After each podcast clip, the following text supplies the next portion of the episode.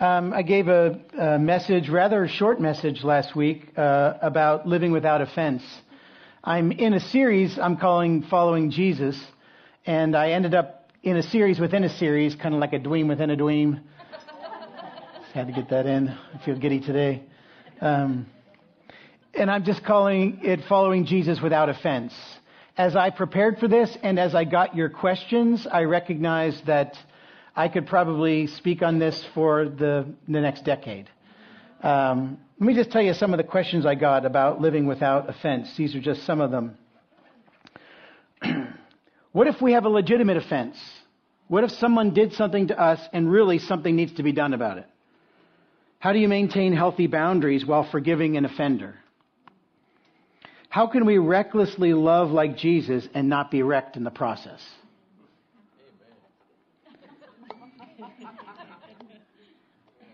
How can we know when laying down our lives or ourselves is biblical and when it's codependency or even idolatry? Someone wrote uh, about a person that's died and, and they've verbally forgiven this person, but they can't get past the negative feelings. If, does that mean that they're living in, in offense? And if so, how do they stop doing that? How do you forgive someone who has no remorse and doesn't even believe they are wrong?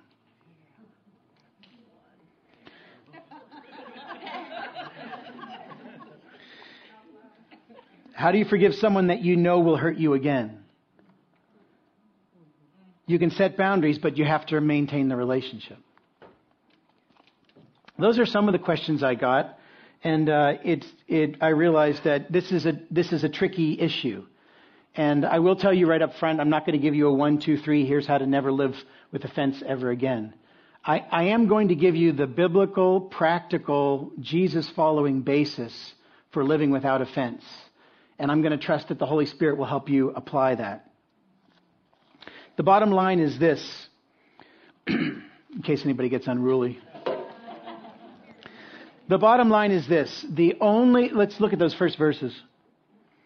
I said this one, I started with this one last week. Whoever claims to live in him must live as Jesus did. You claim to be a follower of Jesus. It's, it's commensurate upon you. It is required by, expected of, empowered by God that you would live like Jesus lived. Jesus lived without offense. Proverbs 4:23 Guard your heart above all else for it determines the course of your life. Offense happens in the heart, it takes root in the heart. This is where it this is the main place. It may happen in your head, you may have experienced it in your body, but the place that you decide whether or not you'll live in offense is right here in your heart.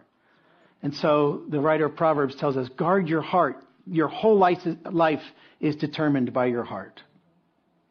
And here's the promise. Jesus said that you can trust your heart to God. So Jesus lived his whole life, lots of offense in the life of Jesus, right? Misunderstood, beaten, all the st- you know the story. And he lived without offense because he entrusted his heart to God his Father. God, God commanded him to live righteously, and he lived in perfect righteousness because he trusted his Father with his heart. Jesus did not have to own his own heart. This says guard your heart. I understand that it can be a little tricky. What we're, what we're talking about is what rules our heart. We determine what rules our heart. Jesus, Jesus determined that his righteous Father in heaven would rule his heart in uh, Matthew 17, you hear a lot about offense. Matthew 17 and 18 is one place. But uh, Matthew 17, there's a word, a Greek word for offense. Jesus said, you can't help it, offenses are going to come. And the word he uses, it's a Greek word, scandalon. The beginning, that basically means a stumbling block. I talked about it a month or so ago. It basically means a stumbling block. It comes from another word, scand, S-K-A-N-D. And the scand in a trap was the part of the trap that you put the bait on. That, that's called a scand in Greek. And so, did you notice I have traps up here? This is pretty fun. So, um, this little thing right here, you can stand up if you want. It's all right. Show and tell. This little thing in here, Jesus would call that a scand. That's the thing that you put the bait on. That's the thing that the little animal, hopefully not the worship bunny. Did you know Izzy has a worship bunny? Izzy has a bunny. It lives in his office. We call it worship bunny. We got a little worried when we were talking about worship bunny there and traps up here, but don't be offended. It's going to be okay. This is the scand. This is the bait. Offense is like bait for a trap. If you walk into or live in offense, that's what happens. Your little leg or your little nose or whatever gets caught. In this kind of a trap, you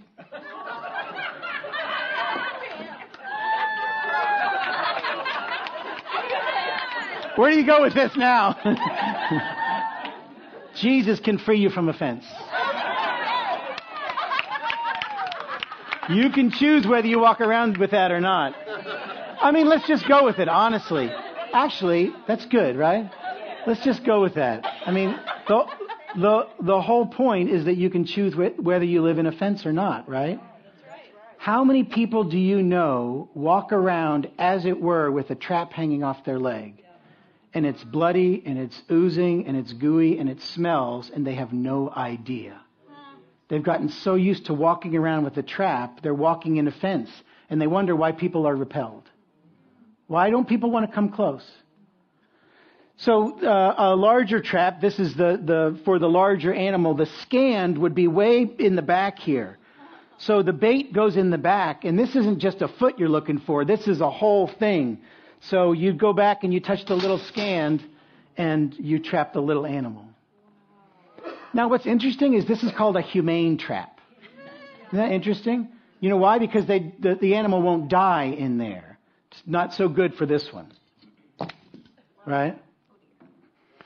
The animal won't die in that. If you follow the, the bait of offense in your life, do you realize that you can walk around trapped the rest of your life by that offense?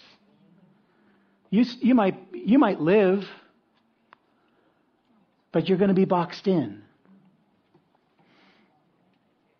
It's not whether or not we'll be offended, right? That is not the question. The question is, will you live in offense?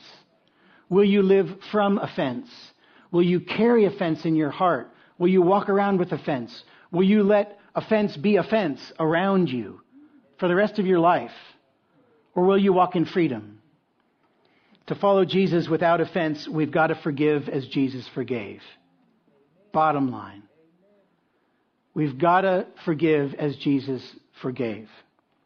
Ephesians 4 and Colossians 3, I'm just going to read these. I'm not necessarily going to exposit them. They're pretty straightforward.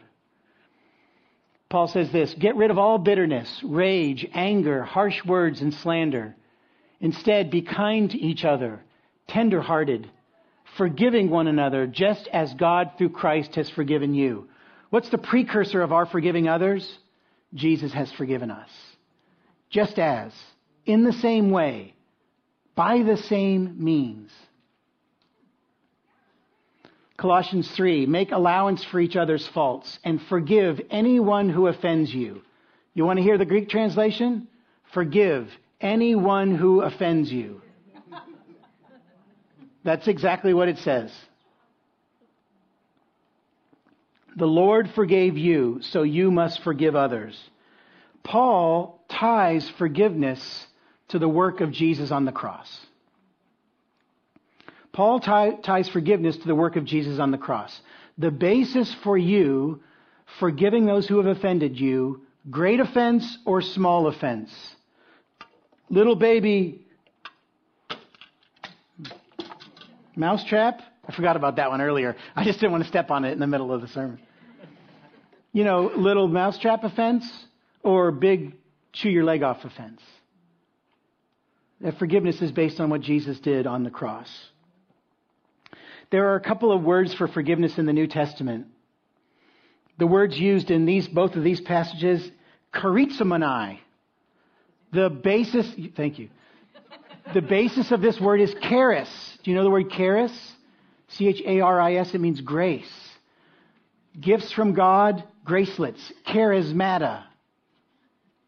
Right?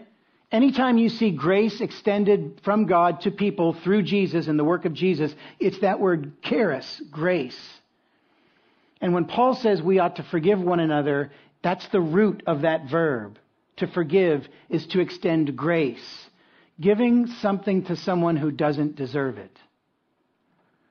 The root of forgiveness is this even though you hurt me, even though it was wrong, even though it's wounded me, even though you're unrepentant, no matter what, I extend to you charis, grace. You owe me a debt, and grace says, I will not exact that debt. And some of you right now are like, got it. I knew he was going to say that. That makes me so mad because where is justice? Right? I mean, we are a justice oriented people in general. Where is justice? And I'll just tell you simply justice is at the cross. That's where justice was meted out. So think about it this way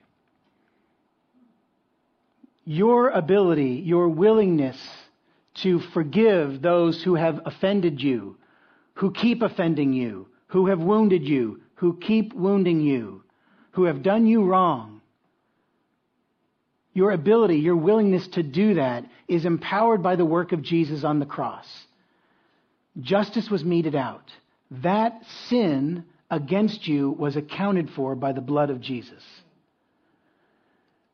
I think if we can grasp that concept, it may take a long time to live it out, but if we can grasp that truth, we will live without offense in our lives. And let's just be honest as he goes off the notes completely. Let's just be honest. Some of us are not offended with a person in the traditional sense. Some of us are offended with God himself. Right?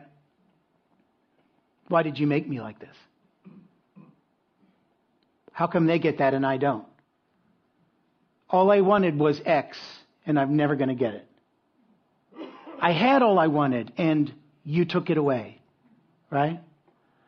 Even when we go to God, the basis of our forgiving God and living without offense before the Almighty is what Jesus did on the cross. Jesus poured out his love on the cross to cover every offense, every sin. Now, whether or not that person who sinned against you is forgiven by God, you know, that's between them and God. Right? That is not yours. James 1:20, the anger of man does not bring about the righteousness of God. You might just want to commit that one to memory. James 1, I've got some notes for you on your way out. The anger of man does not achieve the righteousness of God. And some of us, I've felt it too. Like, I can't let go of this because it would be like they were getting off. And I can't bear that. Let me assure you, they don't get off. Except in the way that you got off. When the blood of Jesus covers their sin. And I'll tell you, when you see, if you see that offender in heaven, they will not look like the mean, evil person that you had in mind. They'll look like Jesus. Now, that'll twist your theology a little bit. I recognize that. But we're going to be changed. When we see him, we'll be like he is, right? And all of a sudden, the heart of that person, fully redeemed by the Lord, will be visible to us. And we'll see what it looks like. Is it possible we can begin to look at that heart now in the faces of those who offend or who have offended? Forgiveness is this grace extended when it's not deserved. Somebody asked, How do you know when you've forgiven? You know, you have gone through all the onions, you've gone through all the layers, you've done all the d- demons have been cast out, right? How many of us have really gone through the ringer to forgive? I have. And you wake up and it's there and you go, What? How do you know when you have forgiven? It's when that person comes to mind and you can look at them in your mind's eye and say, You owe me nothing. It was paid for by Jesus. And then you know what? Jesus gets worshiped right there. I mean, Jesus gets glory like you can't imagine. Waves of glory come from forgiveness like that. The basis for forgiveness is the work of Jesus on the cross. Period. It can't be a person's sorrow It can't be their restitution. Do you know why? Humble opinion here. I didn't find this in the Bible. That's not enough. When someone really hurts you and then they pay you back or say they're sorry, does it really feel like it's enough? You're like, no, death! right? And you know what God said? You're absolutely right. That was paid for by the death of the only one who had the right to be offended. Jesus paid for your sin and the sin against you fully. Jesus asked us only to carry his cross. I mean, our cross, not his cross. Remember that? Take up your cross. We're not, we're not meant to take the cross of Jesus. We're not to bear the weight of that sin against us over and over and over again. We can't bear it. I know people who have lived in bitterness and unforgiveness and resentment for 40, 50 years, still alive. And they just think one more day, one more day, and they cannot bear that sin. They're crushed under the weight of it. Jesus didn't ask us to bear his cross. He asked us to bear our cross. You know what our cross is? Following Jesus. Love, forgiveness, endurance, patience, compassion, mercy. All that's found at the foot of the cross personally for us. And when we extend forgiveness to that person out there, alive or dead, real offense or perceived, then we're extending the love and the compassion of Jesus. I want to look at one other scripture before we close today. And then I want to make it real practical. I'll warn you now. No, I'll uh, encourage you now. You're going to have a chance to walk in forgiveness this morning. I'm not going to make it real emotional, though I will tell a story. but at the end of this, we're not going to have a big ministry team up here, and um, I'm just going to ask Lynn to come forward and play some music. And at the end of this message, you're free to come forward that's a step, a signal of your stepping out of offense and unforgiveness. And I'm just going to ask you to come forward and to do business with God. So be prepared for that. First Peter.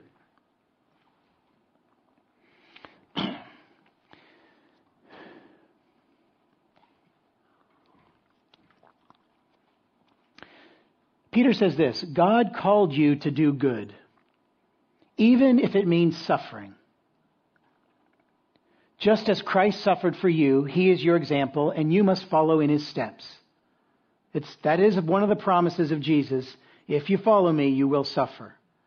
I mean, we, we shouldn't be false about that, right? Following Jesus means suffering. He, Jesus, never sinned, nor ever deceived anyone. He did not retaliate when he was insulted. What does it look like to follow Jesus? We do not retaliate when insulted. It's, it's simple. It's not easy. Nor threaten revenge when he suffered. He left his case in the hands of God, who always judges fairly. Do you see the basis of Jesus walking without offense? He entrusted his heart to God. He entrusted his heart to God. He left his case, and boy, did he have a case, right? Against you, against me. He left his case in the hands of God, who always judges fairly. He personally carried our sin in his body on the cross so that we can be dead to sin and live for what is right. This is the basis of forgiveness. Your Heavenly Father to you and you to any person who offends you. He carried our sin on the cross. In his body, by his wounds, you are healed. That should probably be the base scripture for the whole thing here. By his wounds, you are healed. As a charismatic church, we'll talk a lot about the basis for healing, physical healing being through the atonement you know, by his wounds we are healed. So in some way we access healing because Jesus has already taken care of all the, the brokenness, right? We just don't know if it's going to happen in this life or in the next. Often we see it here. Praise the Lord. But this scripture isn't talking about physical healing. He personally carried our sin in his body on the cross so that we can be dead to sin and live for what is right. By his wounds you are healed. By his wounds you can forgive. By his wounds we can release people from bondage because of the sin that they've perpetrated against us. By his wounds we can shake loose of the traps. By his wounds we can get out of this cage. Once you were like sheep who wandered away, but now you have returned to your shepherd, the guardian of your souls. And it's such a beautiful image. From Peter, you know, there's a whole segment of the church that said he's the first pope, right? Peter was a shepherd of shepherds in the early church. And Peter says, Your way out of living in offense and woundedness is this return to the shepherd and the guardian of your souls. Don't try to make your own heart safe. You've got to entrust your heart to the shepherd of your soul. Remember, I said Jesus didn't ask us to carry his cross, but to carry our cross, right? The only thing that Jesus did ask us to carry, I mean, he did ask us to do something. He said, Matthew 11, take my yoke upon you. We think of yoke as a burden. Be careful there, Jacqueline.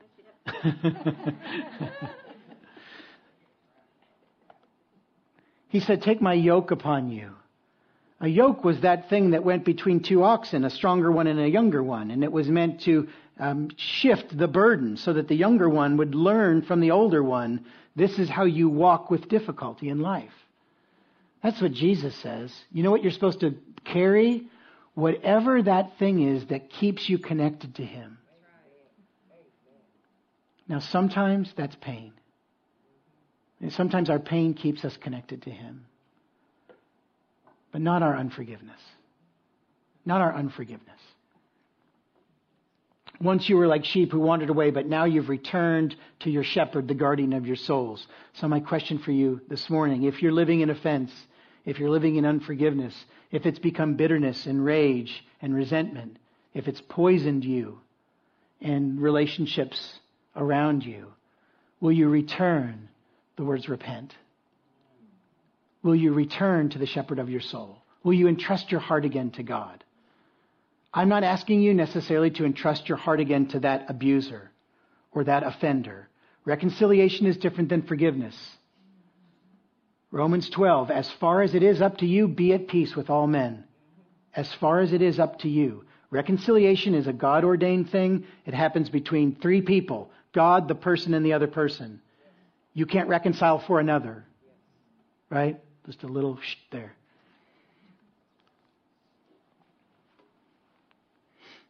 But you get a chance to return to the shepherd of your soul. The answer to offense is always forgiveness. Before I read my story, let me just say this. This sermon and forgiveness is not a basis for your bad behavior. Okay, just in case anyone's thinking, I, I've got a, you know, get out of offense free card. You, you don't get to offend your spouse or your children or your boss and say, you can't be mad at me because Randy said you're not allowed to walk with offense. Okay? That's not the heart of Jesus. okay, let me read this. Why don't you stand?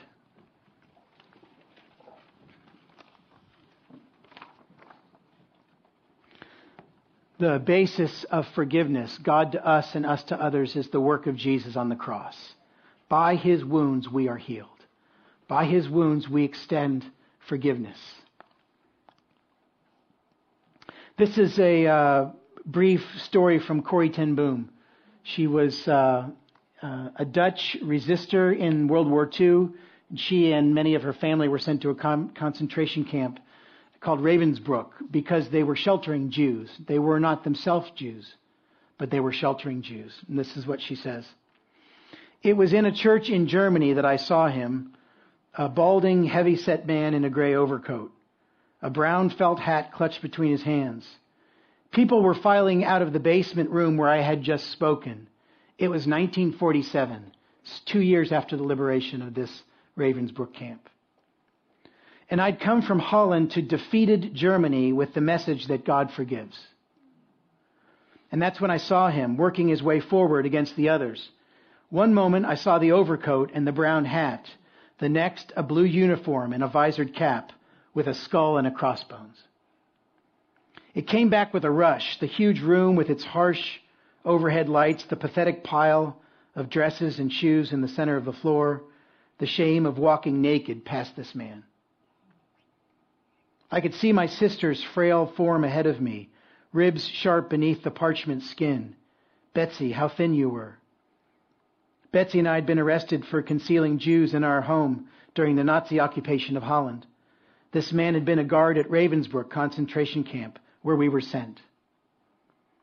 You mentioned Ravensbrück in your talk, he was saying. I was a guard in there. No, he did not remember me. But since that time, he went on, I've become a Christian. I know that God has forgiven me for the cruel things I did there, but I would like to hear it from your lips as well. Fraulein, his hand came out, will you forgive me? And I stood there, I whose sins had every day to be forgiven and could not. Betsy had died in that place. Could he erase her slow, terrible death simply for the asking? It could not have been many seconds that he stood there, hand held out, but to me it seemed hours as I wrestled with the most difficult thing I ever had to do. For I had to do it. I knew that. The message that God forgives as a prior, has a prior condition that we forgive those who have injured us. If you do not forgive men their trespasses, Jesus says, neither will your Father in heaven forgive your trespasses. And still I stood there with the coldness clutching my heart. But forgiveness is not an emotion. I knew that too. Forgiveness is an act of the will. And the will can function regardless of the temperature of the heart. Jesus, help me. I prayed silently. I can lift my hand. I can do that much. You supply the feeling. And so, woodenly, mechanically, I thrust my hand into the one stretched out to me. And as I did, an incredible thing took place. The current started in my shoulder, raced down my arm, sprang into our joined hands, and then this healing warmth seemed to flood my whole being, bringing tears to my eyes. I forgive you, brother, I cried, with all my heart. For a long moment we grasped each other's hands, the former guard and the former prisoner. I had never known God's love so intensely as I did that moment. The basis of forgiveness is not emotion, it's not repentance, it's not even human justice. It's not our great love for the other. It's God's great love for us. It's the work of Jesus on the cross. By his wounds, we are healed. I just want to open the front this morning. And Lynn, could you come up and play for us? And I just want to invite you forward if in any way you feel like you're walking in offense. It could be deep wound from tragic abuse. It could be a spouse who hurts you. You could literally have a personality that walks in an offensive way. I know there are all those different ways that we can be offended and all those different ways that the trap of offense can take us. But we all have to meet at the same place for God's grace to forgive, and that's the foot of the cross. So I'm just going to invite you this morning, if you're carrying anything, to come here and to kneel. And imagine here the cross, where by his wounds you were healed. So you can just come forward and kneel. We'll just let you do business with God. You can stay as long as you want. I'll pray. Father, as they come forward now, I ask God for your grace, your great grace, the grace that took Jesus to the cross, the love that was seen on the, uh, in the blood of Jesus. And I ask now that you'd flood us. Flood us with grace. Lord, we want to let it go, but we need your help. So give us grace to forgive and to release. For the sake of Jesus. Amen.